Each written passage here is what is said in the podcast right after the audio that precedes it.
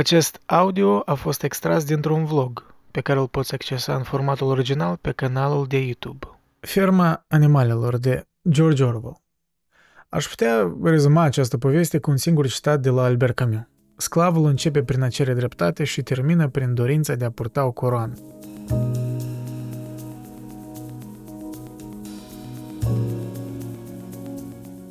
Această satiră faimoasă a lui Orwell întruchipează natura reală a omului, contradictorie, emoțională, ipocrită. Chiar dacă merge vorba de animale, nu e dificil să-ți dai seama că ferma animalelor e o metaforă pentru Revoluția Bolșevică și, mai mult, e un comentariu asupra fenomenului însuși de revoluție și a duplicității omului în ansamblu.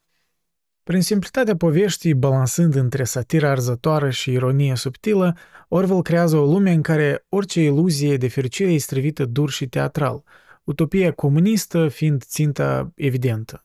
Primele personaje introduse nu pot fi mai clare. Domnul Jones, proprietarul fermei Conacul, reprezintă burghezie, iar bătrânul Senior, porcul care a inițiat revoluția, e într-un mod evident Lenin. El scandase la un moment dat: omul este singurul nostru dușman adevărat. Scoateți omul din scenă și cauza fundamentală a foametei în rândurile animalelor și a muncii excesive este abolită pentru totdeauna.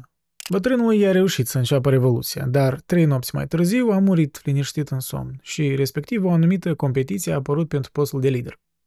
La început, mișcarea avea trei lideri. Porcul Napoleon, mare și cu un aspect destul de feroce, nu foarte vorbăreț, dar având reputația de a ști să-și impună voința. Snowball, un porc mai sprinten decât Napoleon, mai iute și inventativ, dar nu era considerat a avea aceeași profunzime de caracter.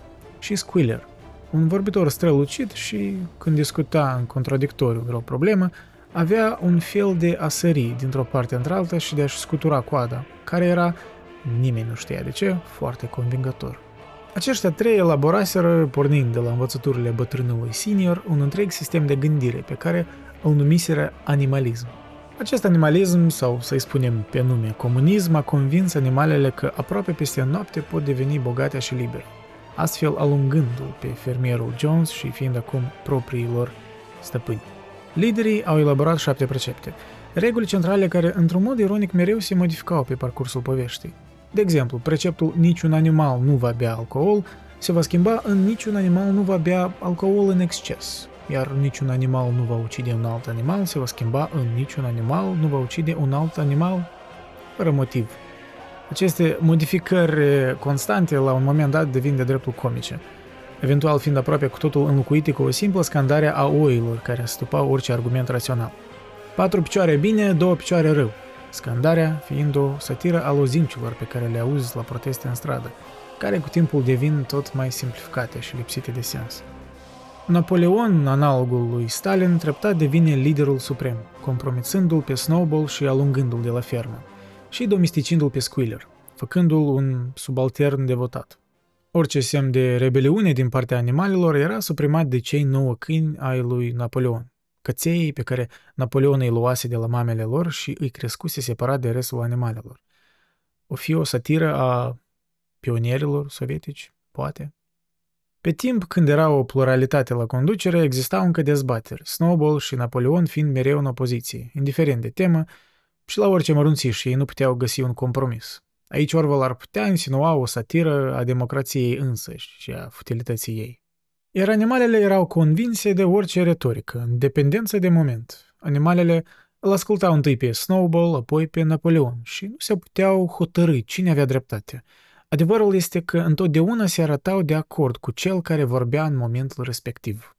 Dar odată cu dictatura lui Napoleon, orice dezbatere a fost anulată. De azi înainte, Napoleon întotdeauna are dreptate, iar dacă nu ești de acord cu asta, cei nouă câini fioroși te vor convinge instantaneu. Napoleon își întărea și mai mult popularitatea prin a inspira frica în animale, amenințându-le cu „Sunteți siguri, tovarăși, că nu vreți pe Jones înapoi?” sau prin a crea din Snowball un sap ispășitor. Ori de câte ori ceva mergea prost, devenise un obicei să-i se atribuie lui Snowball. Dacă un geam se spărgea sau se bloca vreun jgheab, cineva cu siguranță spunea că Snowball venise noaptea și spărsese geamul sau blocase jgheabul. Vacele au declarat în unanimitate că Snowball se furișa în staulele lor și le mulgea în somn. Această metodă, având un efect profund în a convinge animalele că tătuca Napoleon le protejează. Se părea că Snowball era un fel de influență invizibilă care umplea aerul în jurul lor și le amenința cu tot felul de primejdii. Orice lucru pozitiv, Napoleon îl justifica prin inteligența și abilitatea sa de a conduce. Orice plan reușit sau o muncă îndeplinită de alții era, până la urmă, datorită conducătorului. În discursurile lui, Schuyler vorbea, cu lacrimele scurgându-i-se pe obraj, despre înțelepciunea tovarușului Napoleon, despre bunătatea sufletului său și despre profunda iubire pe care o arăta acesta animalelor de pretutindeni. În primul rând și în mod special animalelor nefericite, care mai trăiau încă în ignoranță și sclavie la celelalte ferme.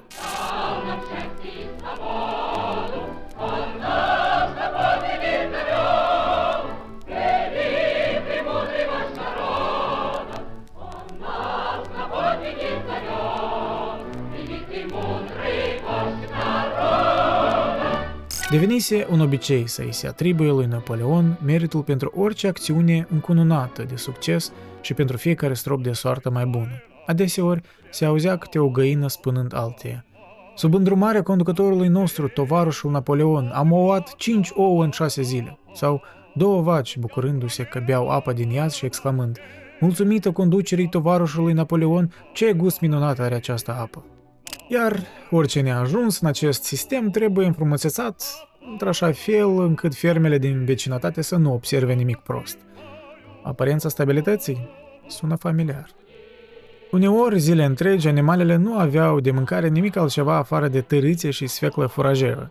Foametea parcă li se așezase dinaintea ochilor, era însă de o necesitate vitală să ascundă această stare de lucruri, de lumea din afară. Un moment de dreptul comic și adevărat e cum Napoleon, de la începutul Revoluției, a declarat că nu va avea de-a face cu niciun om, apoi contrazicându-se prin a întreține relații cu ferma Foxwood, denigrând în același timp ferma Pinchfield, după care să facă invers de mai multe ori și de fiecare dată justificându-și alegerea în fața animalelor prin aceea că totul face parte dintr-o schemă vicleană și totul se datorează calității lui superioare de gândire. Nici vorba de oportunism și incompetență, desigur că nu.